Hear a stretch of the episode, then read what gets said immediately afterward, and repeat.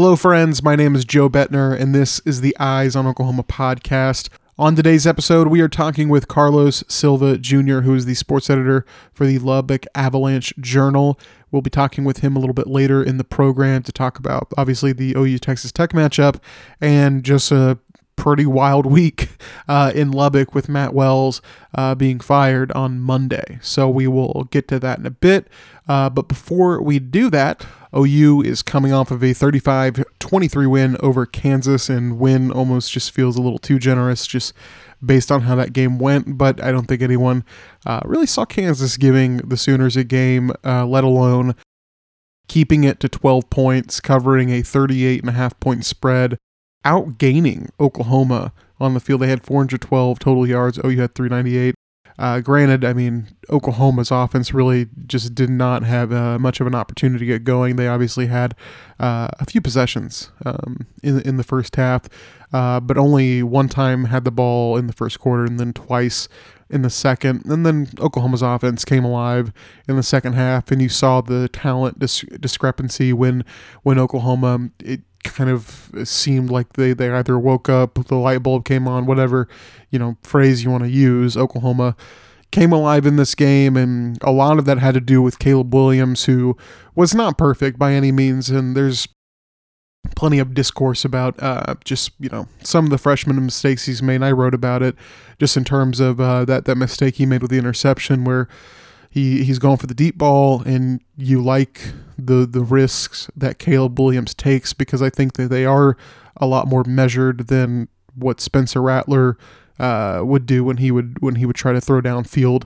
um, but got picked off and had a wide open Kennedy Brooks in his vision and just decided to kind of you know go for the deep shot. And it's honestly hard to blame him. I mean, this is Kansas we're talking about, and you would think you know Oklahoma's athletes are gonna win those battles. And Caleb Williams makes a freshman mistake, but uh, gets out of it and obviously responds in a big way. Just how he came alive and was kind of the heart and soul of that offense in the second half. And he finishes 15 of 20 for 178, two touchdowns, one pick. Uh, so not the best of days for Caleb Williams, but not the worst. Uh, just a really weird game in terms of not being able to get the guys that he typically can get involved. And, you know, Jadon Haselwood had a touchdown. Jeremiah Hall uh, caught, caught one of his uh, passing touchdowns as well. But, I mean, Marvin Mims, uh, one target for one catch, 14 yards. Uh, just not not your typical day. And Oklahoma was missing, uh, you know, two pretty productive receivers on Saturday. They were without Mario Williams and Mike Woods, but this is Kansas and Oklahoma's uh, as deep as they are a receiver. I mean, Jadon Haselwood, Drake Stoops, um, Marvin Mims, obviously healthy. Jalil Farooq got uh, reception in this game. Um, but a, a, tough day just in terms of, of the OU passing game not being able to quite get going uh, the way that they had um, under Caleb Williams the week before, and obviously in the second half against Texas. And then a little bit of a rough day rushing the ball. I mean, Kennedy Brooks, 79 yards on 24 carries. Uh, doesn't average out the best, but I mean, it's hard to fault that guy for how much he has been um, just a workhorse this past month. And his really his ascent has been since the start of this month when Oklahoma played Kansas State in Manhattan it's been a long, I've been a long road uh, to here, but you know Kennedy Brooks has been the go-to running back uh, for this offense and has found a lot of success. Um, against Texas, he obviously goes for over 200. Against TCU, uh, goes for more than 100 as well. Um, but this was just kind of it felt like a, a, game where I think it's he probably if, if any player deserves a bit of a pass, uh, it's probably Kennedy Brooks. He's just been so reliable uh, for this football team, and you know Oklahoma's offense uh, don't know where they would be without a guy like Kennedy Brooks who has been that catalyst at times.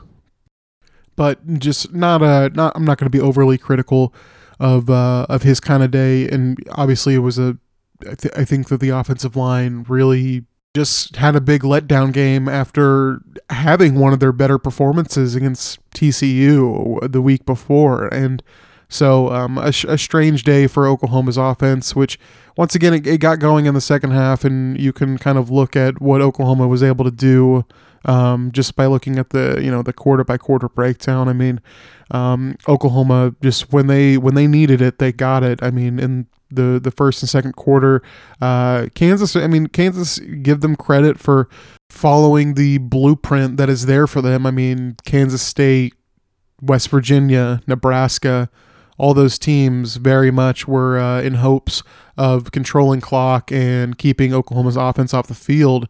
Really, just an admirable effort from Kansas, who I, I spoke with Andy Mitts of the Rock Chalk podcast last week on the on, on this podcast, and he mentioned Devin Neal being a guy that could be a problem, and he was. I mean, 100 yards, 20, uh, 23 carries, had two touchdowns, had that long of 44, and just was. Uh, he looked really good, and that's kind of been, you know, not the biggest concern for Oklahoma. I, I definitely think that the passing defense has been more of the, the, the issue, but you know Oklahoma's you know they struggled uh, against Deuce Vaughn. They struggled against uh, you know Bijan Robinson, uh, Kendre Miller from TCU had some had some really good uh, runs against Oklahoma um, when TCU was in town. Uh, you know a few weeks ago, but uh, Devin Neal, uh, true freshman, and you know that that may or may not be the last time that Oklahoma sees him. But I mean, Kansas, you know, they're, they're they don't recruit obviously to the level of Oklahoma, and that's why I think they you know ultimately lost this game. Just they could only hold on for so long, but you know they've they figured something out. And Jason Bean, uh, their quarterback, who 246 passing yards, one touchdown, no picks, uh, thought eventually thought eventually that Oklahoma's defensive front could figure out a way to get to Jason Bean, force him to make mistakes, and thought that was really going to come to fruition when Jalen Redmond was going through pregame warmups. But as Lincoln Riley mentioned on Tuesday, was more of a uh, just in case, just you know, kind of uh, an emergency for you know if Oklahoma needed the body. And Jalen Redmond seems like he will play against Texas Tech this week, which could not come at a better time. Now, obviously, he doesn't play defensive back, and uh, if Delarrin Turner Yell, you know, Jeremiah Criddell, DJ Graham, if one or two of those players gets back, then it it's obviously you, you have to feel a little bit better about what Oklahoma can do against a Texas Tech team that ranks second in passing offense in the Big 12, and that's only second to Oklahoma. But a guy like Jalen Redmond would make a huge difference just as far as you. I mean, you you saw in the early part of the schedule before he got hurt in in that Nebraska game. I mean, he is super important to what Oklahoma wants to do, and uh, for him to be unavailable, it's it's a bummer. First off, just because he was one of those guys that uh, has had some injury issues in the past but he also sat out last year. So you've just been kind of waiting, waiting for Jalen Redmond, that that guy that has flashed time and time again for Oklahoma to to be that guy and hasn't had the chance really to do so. And when Oklahoma eventually, eh, you know, presumably they get him back this week, that would be huge just to, you know, not have to play Isaiah Thomas out of position and getting him inside is is going to be critical because he he's a guy that can create a lot of havoc and Oklahoma needs a guy like that who can put pressure on a quarterback and it doesn't make it really it's just it's it's baffling how even an Oklahoma team with Perrion Winfrey, uh, Isaiah Thomas, Nik Bonitto, just only got one sack against Kansas, and that sack came with 20 seconds left in the four, uh, in the fourth quarter. I mean, just it, it's it's a huge problem for Oklahoma right now if they cannot figure that out. And it's just, I mean, obviously it does not make up for the fact that Oklahoma's DBs just keep getting torched and torched and missing tackles. Uh, the one guy from Oklahoma secondary that I think probably has to feel good coming out of the weekend is Key Lawrence. And pretty amazing what has happened with him, just as far as a guy that's been able to stick in the game. And, you know, I don't want to discredit, I guess, really the the rotations for Oklahoma because I think that the the substitution method that Alex Grinch does, it's it's worked. I mean, against Texas, if if he doesn't keep guys fresh, I'm, I mean, OU's probably looking as lethargic and as vulnerable as Texas did in that second half. But there's something to the fact that Delarrin Turner Yell has been out, and there's just not been as many guys at that safety position to step in. Key Lawrence has been able to take advantage of those reps, and he's you know, he's a really young guy. That's the thing. He's not. He's not. It's not a situation where Oklahoma was getting a veteran player that could immediately step in and, uh, I think, you know, be uh, have that have that presence, but that upperclassman presence. But he has gotten better as the weeks have gone along. I mean, he did a little bit of everything for Oklahoma. I mean, he led the he led the defense in tackles. Um, he finished the day with eight, seven solo tackles. Uh, led the team in tackles for loss with two, and then had the um, had the forced fumble uh, that was picked up by Justin Broiles. So, of the defensive players, I mean, and I would probably throw in Brian Asamoah in there as well, but I just don't know how anyone from that defense could could feel great, and it you know makes a lot of sense when Alex Grinch is coming out on Tuesday and you know just saying just uh, I guess you know kind of validating that disappointment that plenty of I think people watching that game could see. It's just it's it was it's part of me is just like it almost feels like it's lost a little bit because I mean this is a Kansas team that it's not been that far removed from when Oklahoma it struggled mightily against Kansas in 2018 when they won ended up winning 55 to 40 but a similar type game where Oklahoma could just not stop Pooka Williams. Now, I don't know if Devin Neal is Pooka Williams' talent or uh, what he his, his ceiling eventually will be, but I mean, this is not new, but that's the kind of the scary part is that Oklahoma has been here before and has looked as vulnerable um, defensively um, under Mike Stoops as now they're in the Alex Grinch era. And I think that things get better as Oklahoma gets healthier, but I don't know how much better. I mean, you're going up against a really good uh, kind of bookend to your schedule with Texas Tech, Baylor, Iowa State, and Oklahoma State. And to make matters worse, if Oklahoma, you know, they're 8 0, number four in the country, have all of their goals in front of them, if Baylor, Iowa State, Oklahoma State, if you get through that and you qualify for the Big 12 championship game, those are one of the three teams you're going to face. So you're going to have to you're you're really going to have to improve quickly in uh, Oklahoma for you know what they have going. They at least have a bye week uh, to finally rest and reset, and that's I mean that's kind of been I think part of the equation too.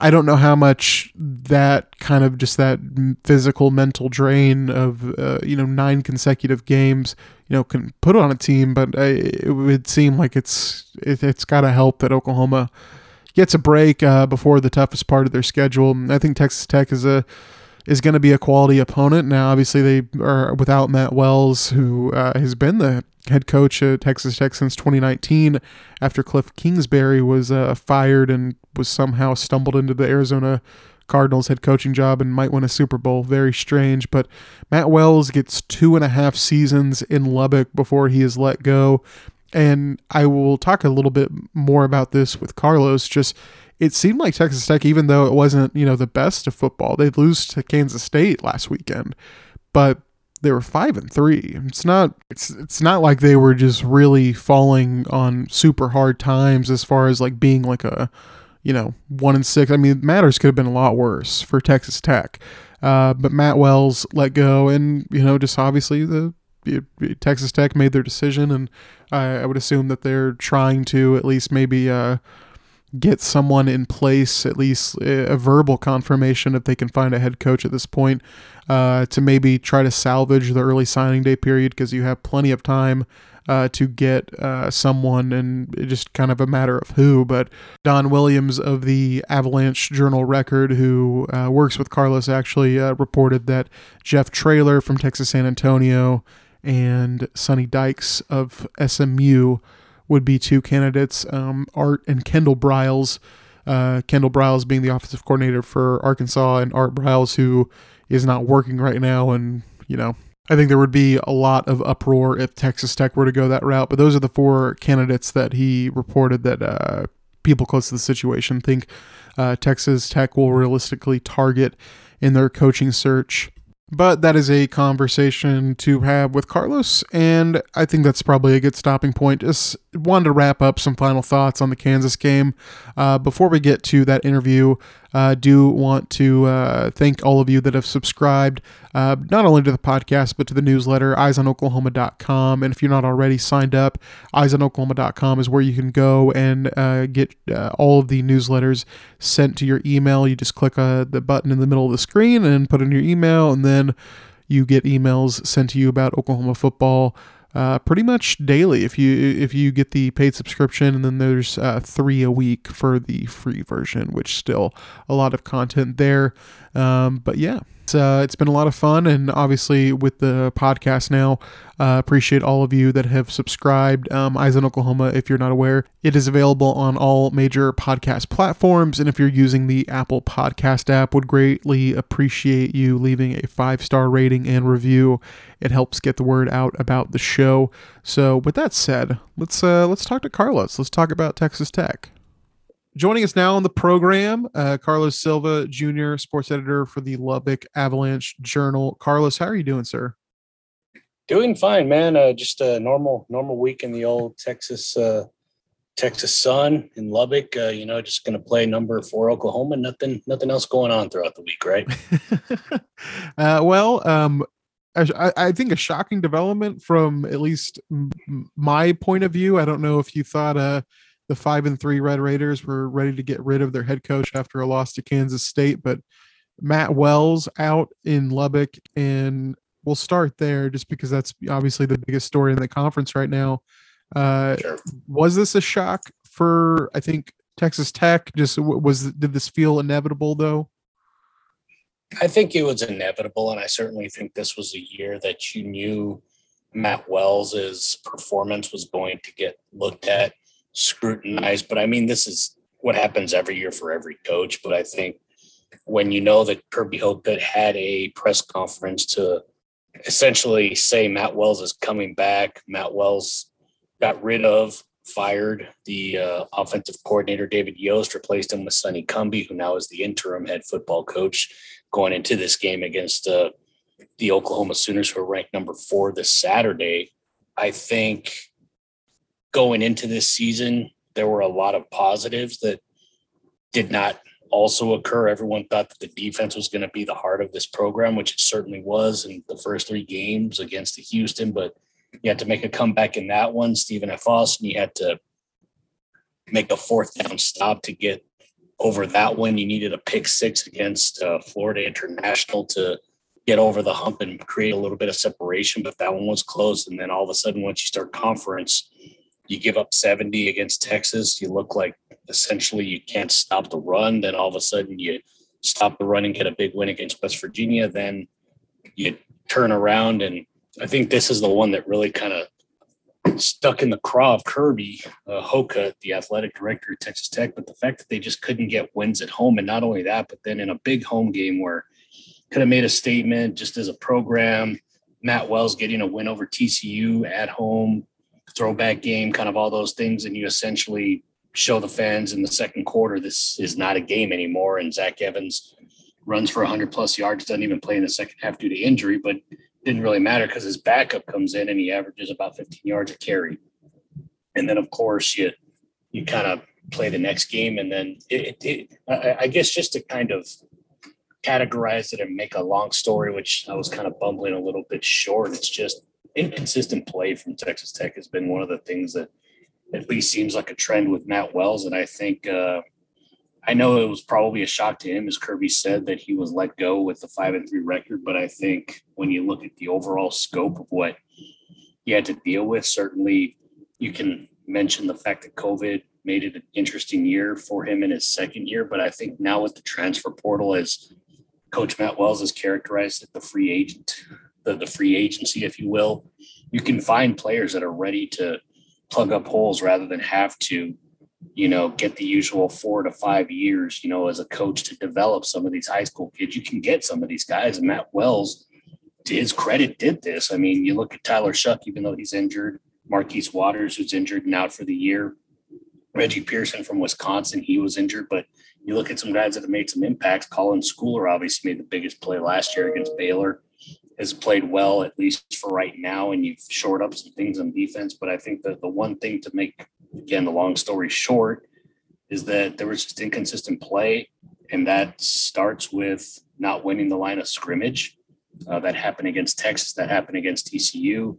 Uh, they were able to win it against West Virginia to get that win in Morgantown. But I think that was the other thing is they couldn't win the line of scrimmage last weekend against Kansas State. TJ Storment got blown up, maybe needed some help from the guard. I'm not sure how that play was supposed to develop, but it, it's a difficult call. And that safety, those two points ended up being the difference in a 25 to 24 loss where you were up by two scores, 14 0, and then 24 to 10 at halftime, and you weren't able to close out against a really hurt Wildcats team. So, yeah, I guess just to to kind of make a long story short again, I know I'm sounding like a broken record, but it's just I think from a insight, not an insider's perspective, but I guess from a local perspective, watching this team the last three years, you kind of knew this was a big year for Matt Wells. I I believe he knows this. I believe people knew if the Kansas State game was a loss that something could happen because not only necessarily the way that they lost, but I think just the way it encapsulated Matt Wells and just coming in for big games to where you can make a statement and you know get bowl eligible, which clearly they have a chance starting this weekend against Oklahoma, but it's going to be really difficult because you got four ranked teams ahead of you. I was going to say if there was a game for Matt Wells to almost save his tenure, I felt like to an extent that this was the game just how bad Oklahoma has looked and they've obviously been winning but defensively has been horrible defending the pass and that's been Texas Tech. They rank second in the Big 12 behind OU in passing offense. And just kind of the way that, you know, a guy like Max Duggan, who's not a prolific passer, Skylar Thompson, not a prolific passer, the way they have been able this month in particular to carve up OU's defense, I thought, okay, well, Texas Tech might, you know, they might put up 56, but OU might put up 85. You just don't know what's going to happen. But uh, thought that this would be big opportunity for Texas Tech to, you know, if if I, I guess I say all this just I am not, and I'm still not really ruling out a Texas Tech upset Norman on Saturday, uh, because I think they're definitely capable just from a you know what do they have to lose standpoint. Um, OU secondary is still just really bad, um, but just strange at the timing with Matt Wells, and I wonder if Kirby Hocutt is just like you know we we need to make sure that we have a guy in place for the early signing period, or at least a guy that we can say is going to be that guy. Uh, but Sonny Cumbie, um, he him coming in, do you just expect Texas Tech to you know throw the ball 90 times for the rest of the season, or what do you think this kind of the outlook looks like? Because as you mentioned, it's it's a five and three team, a very flawed team, and has had to kind of skate by, which Oklahoma fans uh, people who have followed OU can very much relate to, just because that's how OU season has kind of went. But what is the trajectory at this point of Texas Tech? Is this season sal- salvageable at all?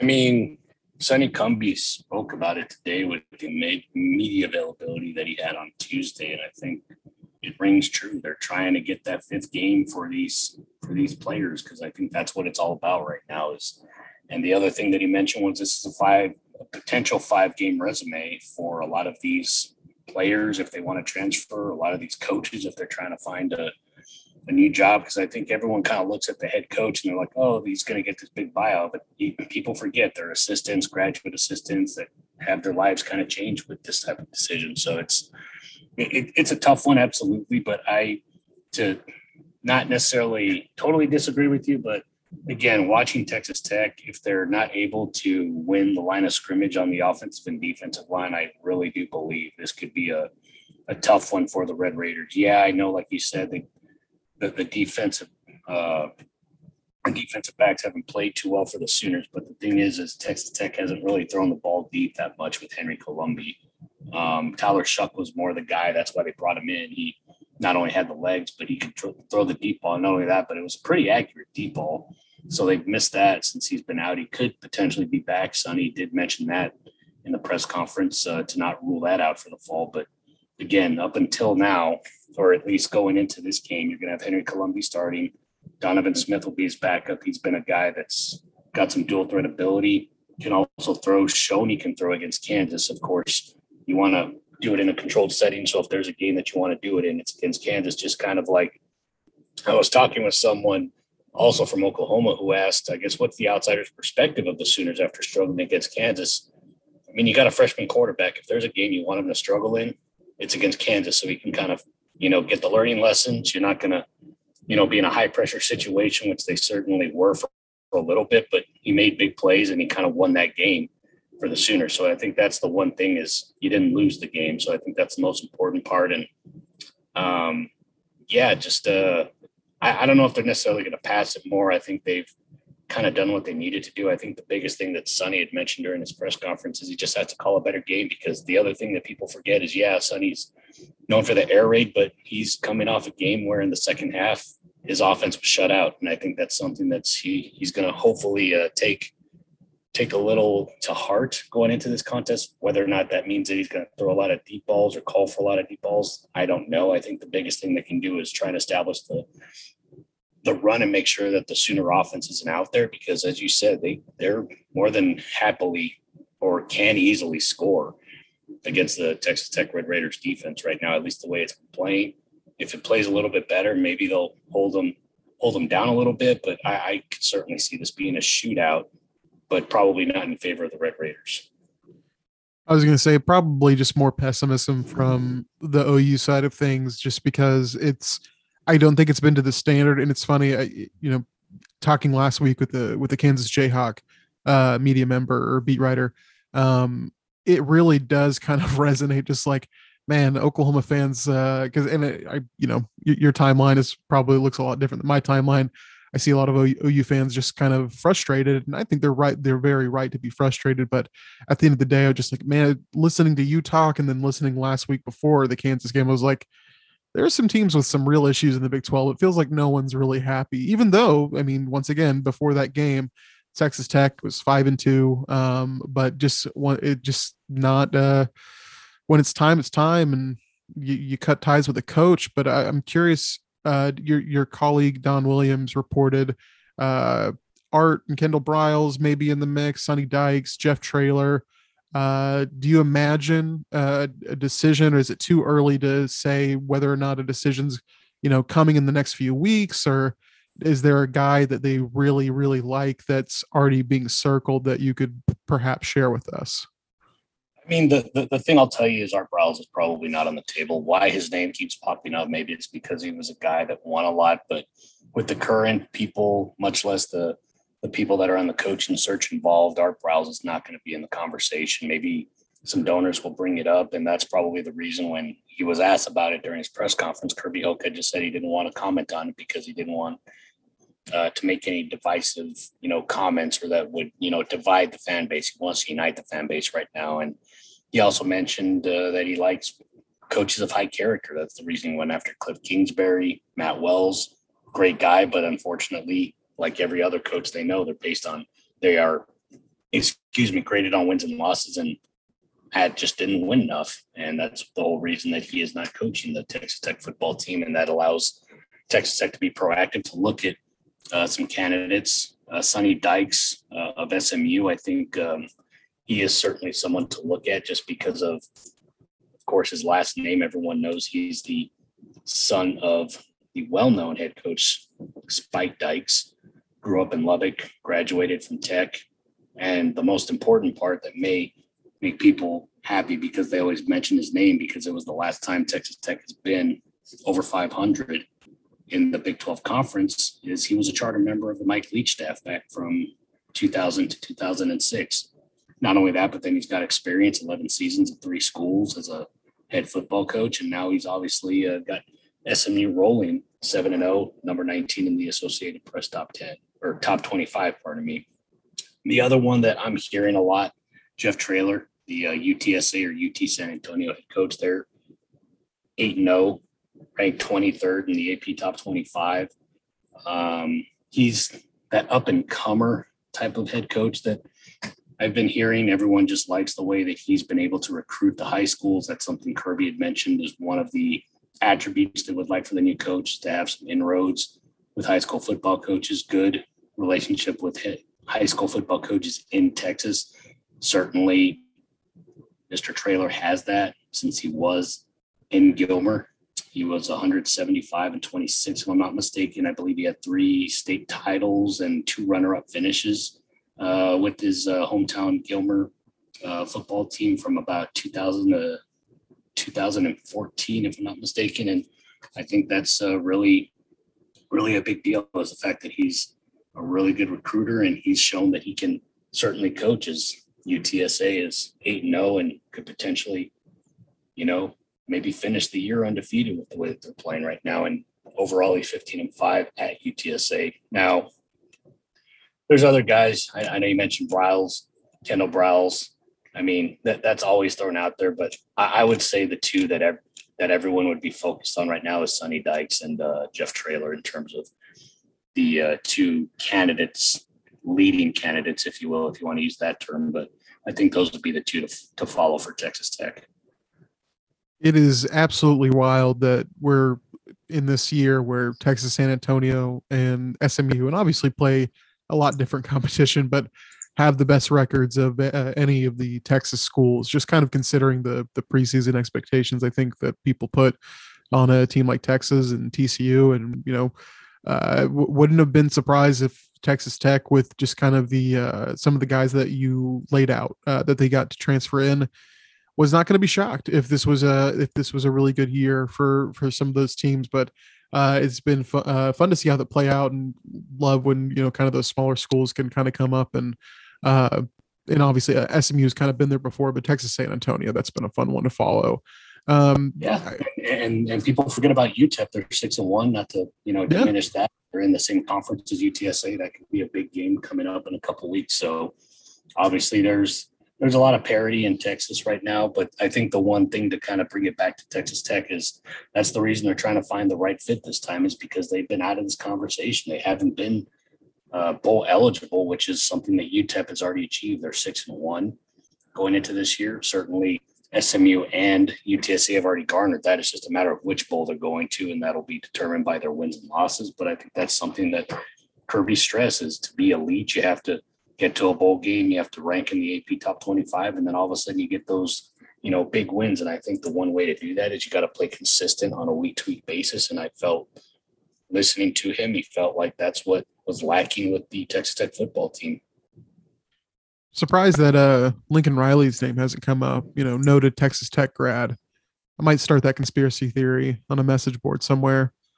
Uh, I mean, you certainly can if you want, but I, I would imagine he's pretty happy where he is right now, getting paid pretty well, uh, ranked in the top five. Don't really have to restart when you go back to Texas Tech, and not only that, but then you're going to the SEC where you're going to get more uh, competition and obviously more notor- uh, more uh, national exposure as well. But I think uh, the one cool thing before we really kind of dive deep into anything, I think it's really cool to see the two walk-on quarterbacks are going to be coaching against each other this weekend, and Lincoln Riley from Muleshoe High School and uh, Sonny Cumbie from uh, Snyder, Texas. I think that's kind of cool. That yes, someone should write about that. Yeah. um, I'm sure I'm sure in the works. I'm sure we'll hear all about it uh, Saturday night on the. Uh, well, I guess if you're watching the broadcast. Um, yeah, but yeah, we'll. Um, get, getting more into this game, and I think you might have already mentioned just kind of the key for Texas Tech, and that's you know playing better in the trenches. But uh, does not seem like you're super confident that Texas Tech can walk into Norman and uh, pull off a little magic, as they have done in, in the past, given Oklahoma a game in Norman, which has been a tricky thing for a lot of teams, but Texas Tech has done a good job of it. I think, in, and maybe this is just me aging myself. I'm maybe I'm thinking 2011 is a lot closer than it actually is. Um, but at the end of the day, I'm curious just what does Texas Tech have to do to make this a football game? Is it as simple as just playing better in the trenches, or is there something else at play that that that needs to happen for them? I think that's a, actually a really good question. I, and again, I'm not trying to be as general as I can about it, but I really do believe if they can win the trenches, if you stop Kennedy Brooks, that's going to make Caleb Williams one dimensional. And if you make Caleb Williams one dimensional and you make him throw the football, maybe that helps you a little bit. Uh, the one thing that gives me a little bit of trepidation on that is that the back end of the Texas Tech defense has been hit by injury. Uh, Reggie Pearson, who I alluded to, that was a transfer from Wisconsin. He's been hurt. He came back last game. Adrian Frye is out likely. He was a cornerback, defensive back for Texas Tech. Uh, Marquis Waters, who, as I mentioned before, he was a guy that was brought from Duke, played well, had a pick six in that FIU game that I alluded to earlier in this podcast, but he is now out for the year. So you're you're pretty thin back there. So essentially, Keith Patterson has been playing with a lot of different looks than maybe he was expecting with all these other players that they essentially, as I mentioned before, in free agency of the transfer portal uh, era, you pick these guys because they can do certain things that can allow you to, you know, have different schemes. And maybe that means that maybe you're not playing man to man as much, or maybe you're playing zone more, or maybe you're not playing the way you thought you're going to play. And maybe that's why they're not, you know, lining up quick, or maybe they're not able to make some tackles. But I think to go to your question again, absolutely. I think if they can somehow clog up the running lanes, if they're able to slow down Kennedy Brooks and make Caleb Williams one dimensional, I think that'll help because then that means that if they're able to clog up those gaps, it means Caleb Williams isn't going to get free. You're going to keep him in the pocket, and maybe you can create some turnovers in that sense because you're either that means that you're going to be able to get to Caleb Williams in the backfield, or you're going to force a bad throw as he showed against uh, Kansas. And I think that's something that I'm sure Texas Tech has been watching a lot of film on with what happened last weekend in Lawrence. I think that's certainly something to look at. Um, from an offensive perspective, I don't necessarily think Tech needs to throw the ball deep. I think they just need to take advantage of, as you had mentioned before, if the Oklahoma defense is porous in terms of its passing defense, I think you just need to find your inside receivers and see if you can find some small little holes. And the one thing that Texas Tech has right now is playmakers at the wide receiver position. You start with Erik Ezukanma, but I think the inside receivers like a McLane Mannix, Dalton Rigdon, Myles Price, who's starting to get more uh, touches with the football. I think those are guys that you could see their names called. And if you're able to do that, I think that's going to be a lot better for Texas Tech rather than throwing the deep ball and maybe getting a three and out.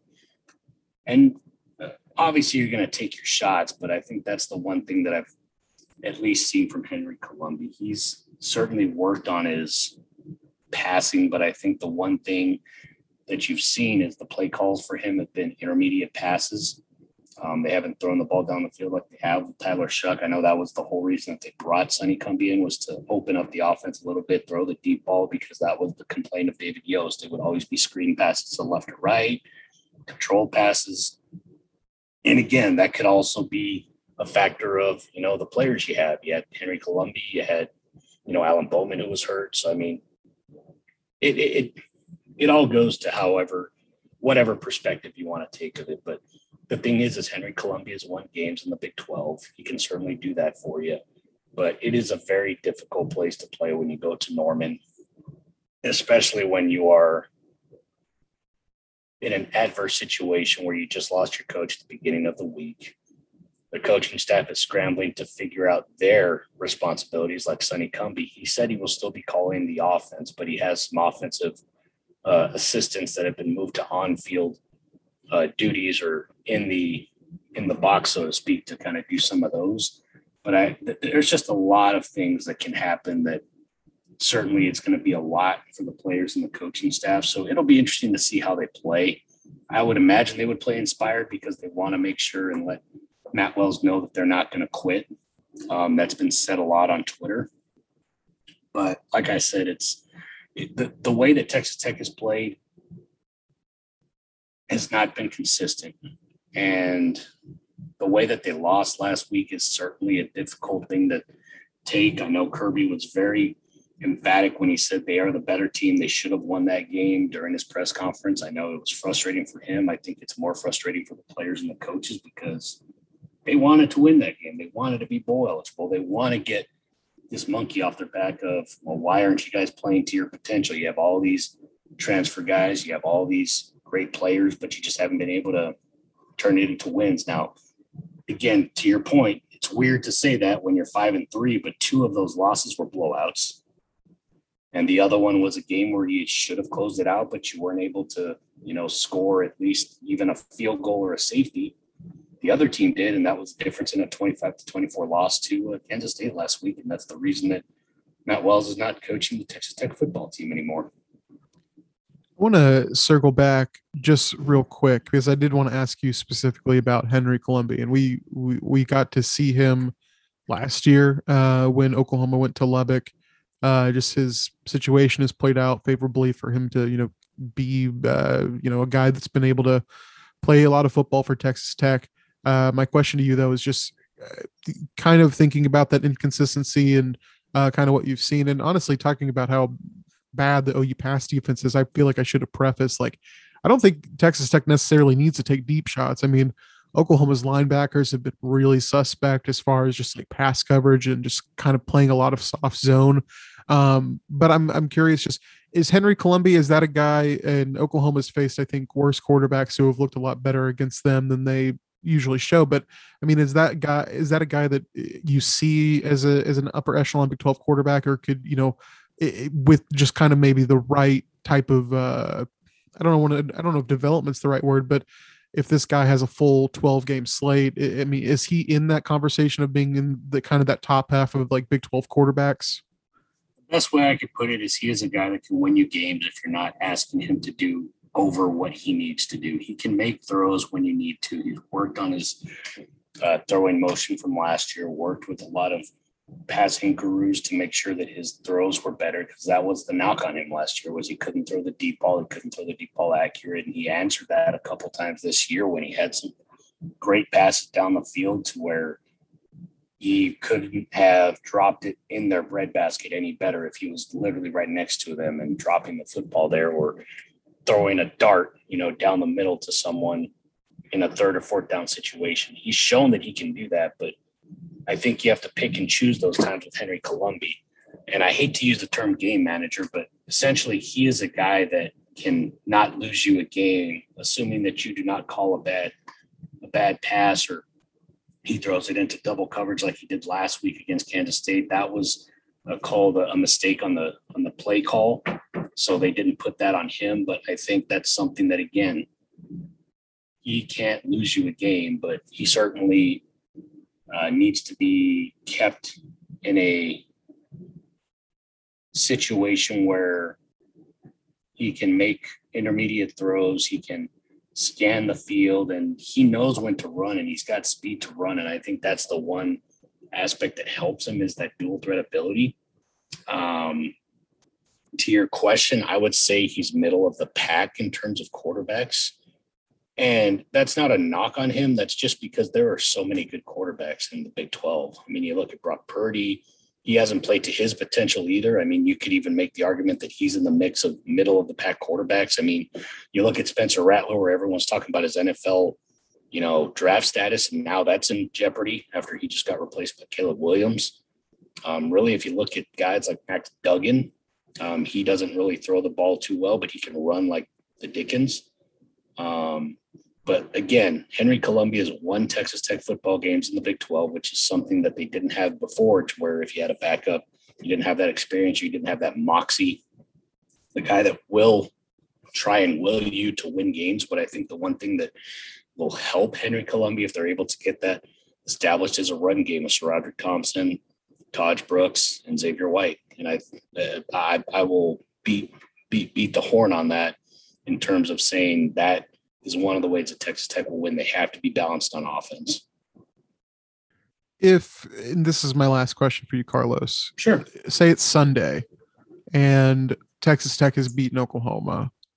Who's most likely the Texas Tech player that carries Texas Tech to a victory, whether it be a skill player or maybe even defensive player that can make enough plays on defense? I'm curious who would be the guy that you're expecting to wake up on Sunday morning after a Texas Tech win, who is the guy that will get it done for Texas Tech?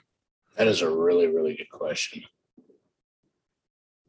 If it's a close game, which I imagine that would be the way that Texas Tech would win the game against Oklahoma, where it's an ugly, you know, one point, maybe two point win, kind of like they went against Kansas, where you just muddy the game up. You know, you run, can't really do much. Essentially, what happened with Kansas and Oklahoma, I guess, is if, if people are trying to get a, a gauge of what I'm trying to explain here.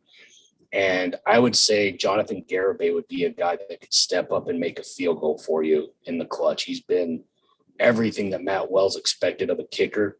He doesn't talk special teams, but if there was a point where he would mention a guy that's been doing well, Jonathan Garibay would be the guy. Um, if it's a game where they run away, which I don't think it could happen, but I think if they win, you know, more than two to three points or not withstanding a game winning field goal, I would have to say Henry Colombi has to have the game of his life in terms of, like you had mentioned, if the porous Oklahoma passing defense isn't able to get a hold of some of these guys like a Myles Price, a Dalton Rigdon, Erik Ezukanma, Loic Fouonji, then he's going to have to have about four to 475 yards of passing, maybe four to five touchdowns. And that'll give you a little bit of separation. That'll certainly make sure that all the offensive drives you have don't end in punts or they don't end in interceptions. I think those could be the two guys I could foresee ensuring that Texas Tech has a good result when they go to Norman and they wake up the next day and they read in the paper that they won. Well, on that note, Carlos, I appreciate you for coming on the podcast. And honestly, man, I do want to also say this. I mean, this might be the last time in a while that OU and Texas Tech play each other, which kind of feels wrong in a lot of ways because they're not, you know, obviously like I don't think Texas Tech cracks OU's top three of rivals, but this is a team that's been a thorn in the side in the past for Oklahoma, and I'm probably in the minority on this, but I always like the the Lubbock road trip. Um, so it's going to be tough if uh, Oklahoma if this turns out to be Oklahoma's last year in the SEC. I will be pretty disappointed if I never get to go back to Spanky's and get some fried cheese. Um, that'll be pretty tough on me. So, with that said, uh, Carlos, uh, where can people find you? They can find me on Twitter at CMSILV as in Victor AJR at CM Silva Jr. on Twitter. Or they can also find any articles that I or Don Williams, my colleague, writes at Lubbock on, or pardon me, at LubbockOnline.com is the Twitter account, but LubbockOnline.com is the website. At Lubbock Online is the Twitter account. And you'll get uh, analysis about some of the guys that we had spoken about candidates wise. He wrote a story about Sonny uh, Cumbie being a walk on, and now he's the head coach of a football team where it took him, I want to say, three to four years to actually earn a starting spot for the Texas Tech football team. So a lot of stuff coming up. Obviously, you'll have your stuff for Oklahoma and things, but it's gonna, like I said, I, I think I don't know if it's to get played up that much. I think it's to be more Texas Tech has fired Matt Wells. I think that's to really be the thing that sticks with this 24 hour news cycle. But if you could just mention the fact that it's a pretty cool deal that there's two walk on quarterbacks that are going to be coaching against each other that earn starting spots. And uh, not only that, but are now at their uh, respective uh, head coaches for two teams that are playing each other this week. I, I again, I, I, think that's kind of a cool deal. No, it's a uh, it's a really good deal, and um, always love those stories. And honestly, man, I just kind of open for nothing but the I feel weird saying this, but I generally do like Texas Tech just kind of as an outsider. So I, I hope the bet for the best for them just in terms of uh, what their future holds. Um, because that's uh, that's always been just kind of a fun program to kind of follow from far. But uh, Carlos, once again, appreciate you for coming on the podcast and uh, love all the work that you do over at the Lubbock Avalanche Journal um appreciate you man and uh hope you uh hope hope are you, you coming down to norman for the game or are you staying in lubbock? I will be in lubbock because i got to cover some high school football. That's the the glue factor of the sports editor at a small uh, local newspaper so don williams will be covering it for us although he is our texas tech football beat writer for the last 4000 years. He's covered it as long as i've been alive on this earth so that man knows everything. So he'll oh. be norman this weekend. I feel um I feel like I can relate as the former sports editor for a small town newspaper in Norman, Oklahoma, uh, covering more high school football than I could have ever imagined as a young kid, uh, dreaming of being a sports writer. So, anyway, man, Carlos, it was good talking to you, man. Same to you, bud. Appreciate it. That does it for today's episode of the Eyes on Oklahoma podcast, which, if you're not aware, is available on all major podcast platforms. You can subscribe on Spotify, Apple Podcasts, Stitcher, TuneIn, Google Play. If you're using the Apple Podcast app, we would greatly appreciate if you left a five star rating and review. It once again just helps out the show tremendously, getting the word out about it. So, with that said, we uh, that concludes this week's podcast, and we'll be back next week uh, for for a bye week episode of sorts. But until then, I uh, appreciate all of you. My name's Joe Buettner, and until next time, y'all have a great weekend.